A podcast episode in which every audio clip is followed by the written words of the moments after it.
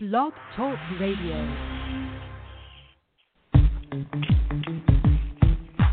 So God, it's faith-based. So you're involved with faithism, not atheism, right? It was that you said, saying that, you know, a lot of Christians, um, they maybe text or they maybe email you, and, you know, they was pretty much scared of you. And I said, oh, okay, a challenge, okay. No, I believe the Bible, but I don't believe the Bible saying that slavery is okay because it gives instructions about how to handle slavery. Andrew, that's faith. You just said you accept evolution, evolutionary theory. So that's faith. You got faith in a theory. By any chance, are you gay? Uh, what do you think about Baltoads? Hello, everyone. Hello. Thank you so much for joining me here again on the Atheist Roundtable. Look, one of these days, it's again going to really, truly be a weekly Sunday night po- uh, podcast live here on Blog Talk Radio every week. Sundays at eleven p.m. One of these days, it is actually going to go back to really being weekly. But to be honest right now, life just keeps getting in the doggone way, okay? I'm sorry that it does. I apologize, but uh, I'm back tonight. I am back tonight, and I am your host. My name is Andrew Garber. I would love it if you would send me friend requests, if you would like the fan page for the Atheist Roundtable. Most importantly, I want you to give this show a five-star review on iTunes for some damn reason. I don't know why, but I hear it's important to get other people to listen to the show or something. I don't know.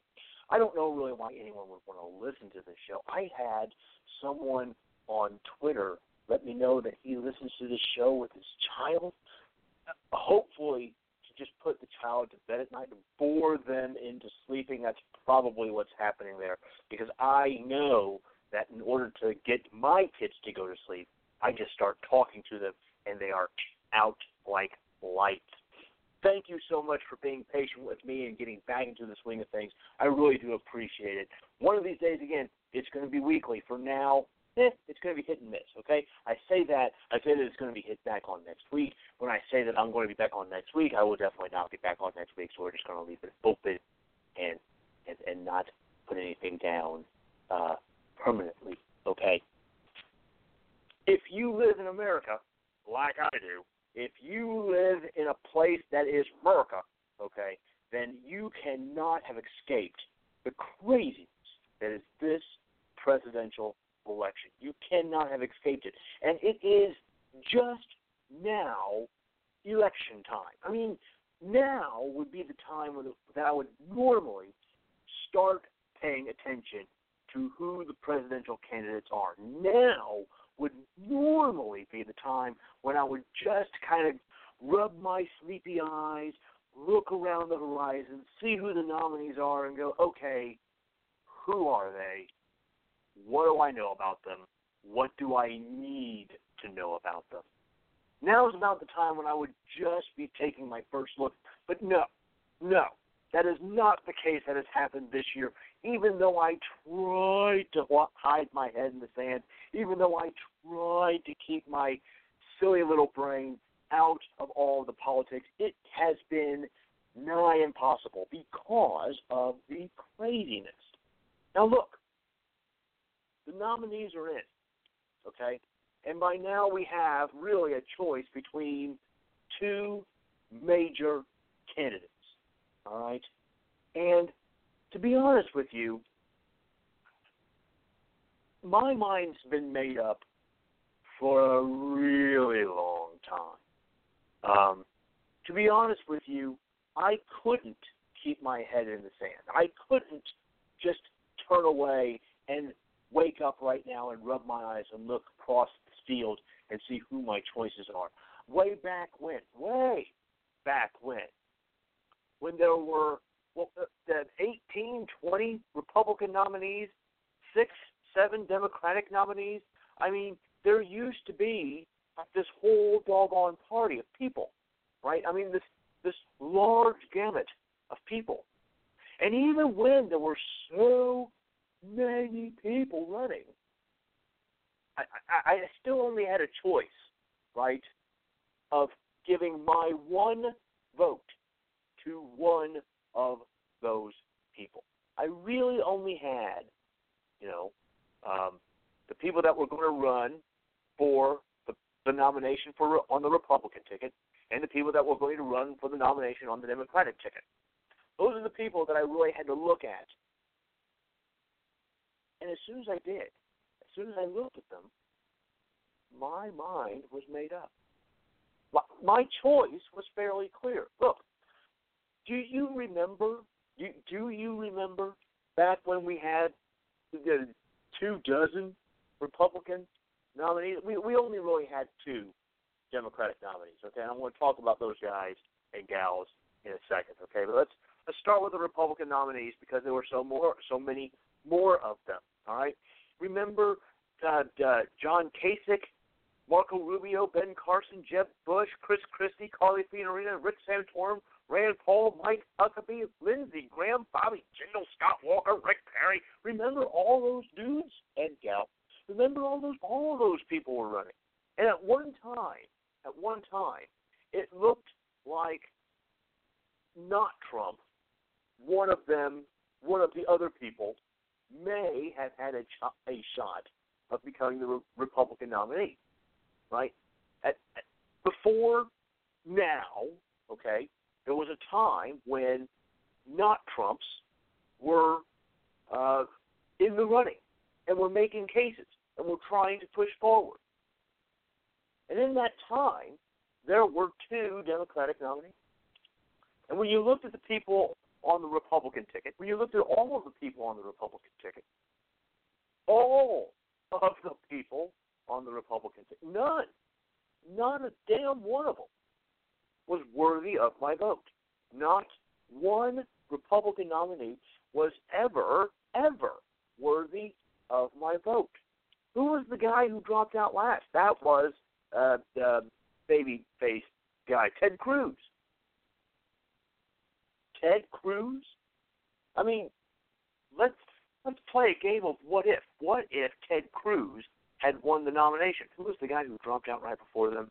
Uh, was it Carson or Kasich? Somebody. I don't. I don't. I don't remember uh, who dropped out before then. Uh, but uh, those guys are not my guy. Those guys are not the people that I'm going to side with. Those are not the people that are going to hold my values when they, if they were ever to become in office. Those none of those people, none of those people that were ever running on the Republican ticket would ever be the kind of person that I would ever, ever want to name a Supreme Court justice. And look, how many Supreme Court justices are there right now? There are eight. Eight. That seems to be one fewer justices than are supposed to be on that court. So we know the next. We know the first thing the, pres, the new president is going to do is name a Supreme Court nomination. We talk about Supreme Court nominations every presidential election. We always talk about Supreme Court nominations every presidential election. It was so, so important when we were talking about getting Obama elected, right? When we were talking about electing Obama, because what would happen if uh, uh, who was the guy running uh, Huckabee? Right? No. Yeah.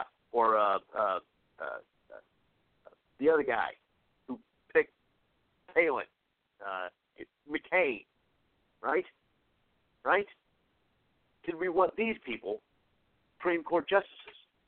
And Obama's picked, well, he was a, he's supposed to have picked three, right? He's supposed to have picked three. He's picked two, and he's named two women, which is flipping awesome, and I love him for it. Look, there are a lot of things I don't like about Obama, but one of the things I do like are his Supreme Court picks. Kind of digging those. I'm kind of digging the Supreme Court picks that Obama has made, and that's important.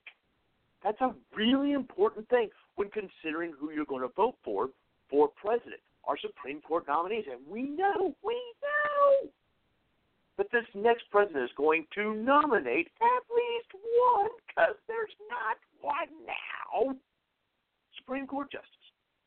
Who do I want them to pick? None of the people, none of the people on the Republican side that I would ever want to make a Supreme Court justice pick. Not a dang one of them. What am I left with? I'm left with two people on the same dang ticket. And yeah, yeah, I voted for Bernie in the primary. Yeah, I was a little disappointed that Bernie Sanders did not get the Democratic nomination. And yeah, I'm a little disappointed that the chair of the Democratic National uh, Convention uh, stepped down and was immediately hired by Hillary Clinton's campaign. All right? I'm a little disappointed that Hillary Clinton picked whitest white bread dude of all time for her V P pick when she could have picked someone so more awesome. All of the people that could have been so much more awesome than Wonder Bread dude. So yeah, I'm disappointed. All right, I'm I'm over here. I'm thinking, man. Ah, do you remember the excitement that we had when we were looking to the first African American president in the history of the nation? Do you remember the excitement that we had when we had Barack Obama as the Democratic nominee for the presidency? Do you remember when we were engaged, empowered, fighting for hope and change? Yeah, I get it. I get it. The guy let us down, too. I mean, I'm talking about all the great stuff that he's done, what with the Supreme Court picks, and I, personally, really kind of dig the Obamacare thing, okay? No, it didn't go far enough, but it was a great step. It was a great first step. It's a great nudge in exactly the right direction. Exactly the right direction. I think it's good. It's a thing that we can build on, a thing that we can use to improve and grow, strengthen. I'm not down with everything Obama's done. What, what, what was it, his first flipping turn in his first term? He said he was going to shut down Guantanamo Bay. Is that thing open or closed? Right? So I'm not all uh, rose-tinted glasses about what Obama's done. At the same time, I think he's done some great things. Let's, and I, and he even did great things when he had Hillary Clinton as his Secretary of State. There were even good things that happened then. Was Secretary Clinton the best Secretary of State of all time? Yeah. She was a good one. She was a decent one. She was all right. Didn't I don't I don't think she fucked anything up. Complete, oh, there's a, there's a person listening with a child. Um, I don't think she messed anything up so completely badly that it's uh, not repairable or not re- it has not already been repaired. People yell Benghazi at me all the time like it's a thing. Right? Benghazi is a place. Right? Not like there was a Benghazi. it's, it's, it's not the way that happened. Uh, nine congressional inquiries later, I, I'm pretty sure we can just uh, all go to bed safe and sound and, uh, and confident in our ideas that, meh, shit happens sometimes.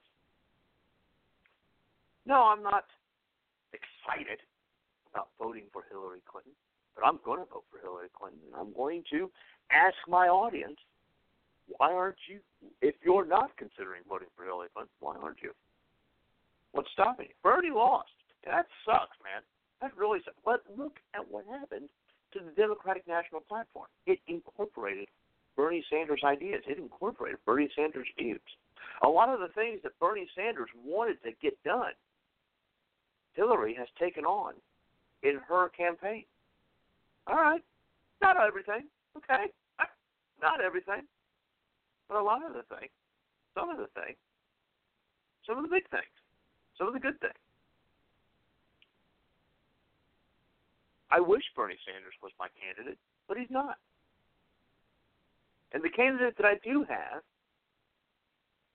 is worthy of my vote. I really think that the candidate that I have left, absolutely, one hundred percent worthy of my vote. I don't vote the lesser of two evils, people. Not the way I work this. I don't, but I don't ever think that writing in uh, Mickey Mouse or Superman or uh, uh, any other name on my ballot is going to be helpful or useful or meaningful in any way. I don't think that voting for a third-party candidate is helpful, meaningful, useful in any way. I have candidates, and I choose from them. In the primary, I get to vote with my, uh, I get to vote idealistically. I get to vote in the way that I wish possibly be. That's what the primaries are there for. And look, let's give it up to the Republican Party, right? Because when the crazy guy took the lead in the Republican Party, that guy got the nomination. Maybe Bernie was crazy on our side. He didn't get the nomination. All right? He didn't. And I, I, I, I don't understand the crying over spilled milk that I see. I don't understand the um, the lamenting and the beating of breasts, Bernie Sanders not winning. You know, I don't think that Donald Trump will stand by the Republican Party platform, okay? I don't think that. That's actually a good thing because I think the Republican Party platform is a piece of, well, garbage. But I do think that Hillary Clinton will stand next to the Democratic platform, and the Democratic platform has incorporated Sanders' ideas. So what's the big problem? Have you guys gone to uh, I Side With dot com? Sure you have. I mean, if you want to be an informed voter, an informed voter, then you've taken a minute or two or fifteen to go to I Side With dot com and answer the questions and click the button at the bottom and find out who you side with.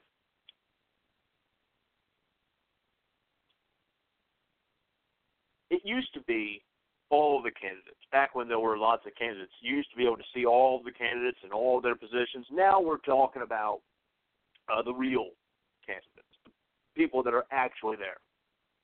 So we've got five of them. Five. Why? Why five? I don't understand that at all. There are two. Voting for third-party candidates is just craziness. I don't, I don't understand that strategy at all. I think it's a bad strategy, and I think splitting. I, I just think it's a bad strategy. Um, and yeah, I do employ strategy with my vote. I absolutely employ strategy with my vote. I vote for the person, but I want to win. I went to the, I went to I Side With dot com before I did this show, and ninety-seven percent, ninety-seven percent. Where I, what I score with Hillary Clinton. I scored ninety-seven percent. Back when Bernie Sanders was on the ticket and I could see where I sided with Bernie Sanders, I scored ninety-eight percent with Bernie. ninety-eight percent to ninety-seven percent. I'm giving up one percent? I, I don't feel like I'm really losing a candidate here is what I'm trying to say. I don't feel like I've been gypped or jaded or swindled somehow. The candidate that I have left to vote for, I side with on ninety-seven percent of the issues. And the other guy, I sided with ninety-eight. But I go down, I go down to ninety-seven. How is going down to ninety-seven ever a bad thing amongst choices of candidates? I, I, I don't get that. I sided with Bernie on ninety-eight percent of things, and I sided with Hillary Clinton on ninety-seven percent of things. Go to I Side With dot com. And, and maybe you did back when Bernie was a candidate too, and maybe you got ninety-seven, ninety-eight, ninety-nine percent. And maybe Hillary Clinton was a couple of points below that. But most of the people I talked to, Clinton and Sanders were within five points of each other when Sanders was a candidate. And now Clinton's the candidate, and I'm losing one percent of the issues. I, I don't feel like I've lost. I feel like I'm still winning by voting for that candidate. I feel like I'm, I've still got someone who really shares ninety-seven percent of my views. How is that losing? How is that a loss when that's my candidate? I don't get that. I think that's amazing. When Barack Obama ran for president, I don't remember if there was an I Side With then, but I know, I know he scored a ninety-seven percent. What, crazy? And then there's Donald Trump. D- Donald Trump is hard to score, by the way, on I Side With, because he doesn't say a whole lot about what his actual policies are. He doesn't talk about his actual plans for anything besides building a flippin' wall. The only plan that the man has is building a wall, because I really don't.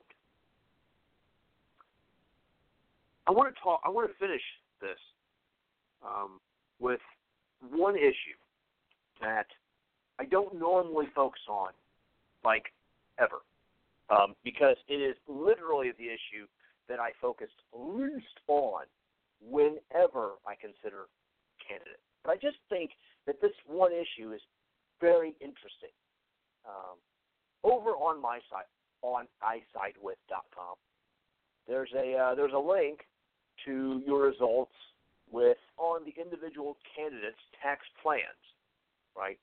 It can estimate what kind of tax change you might be able to see should a candidate become president, right?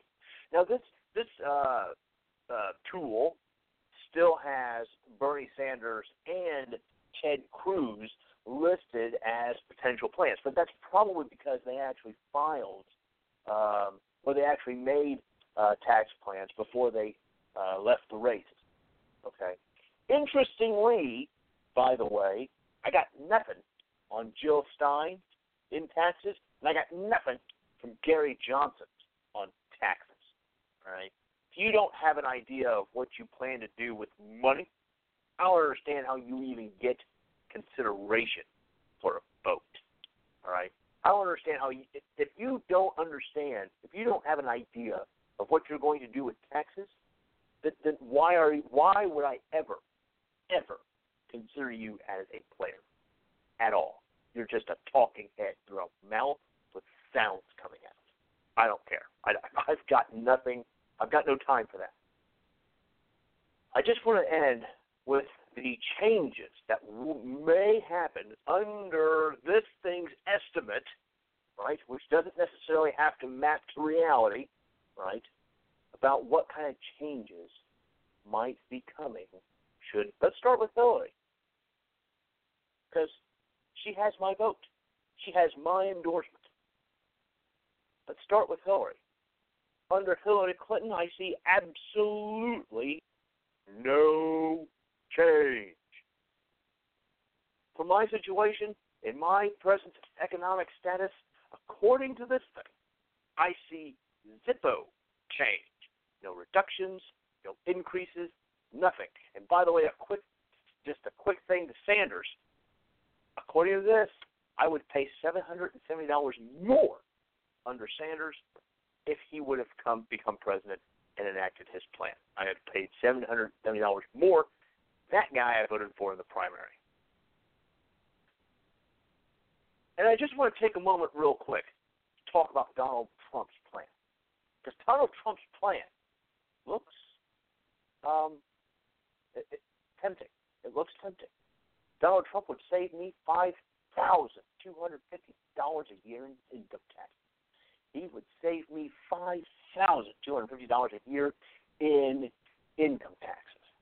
But according to many of my fiscally conservative friends, they tell me what really bothers them is all this national debt that's been racking up, all of these shortfalls in the in the in the budgets.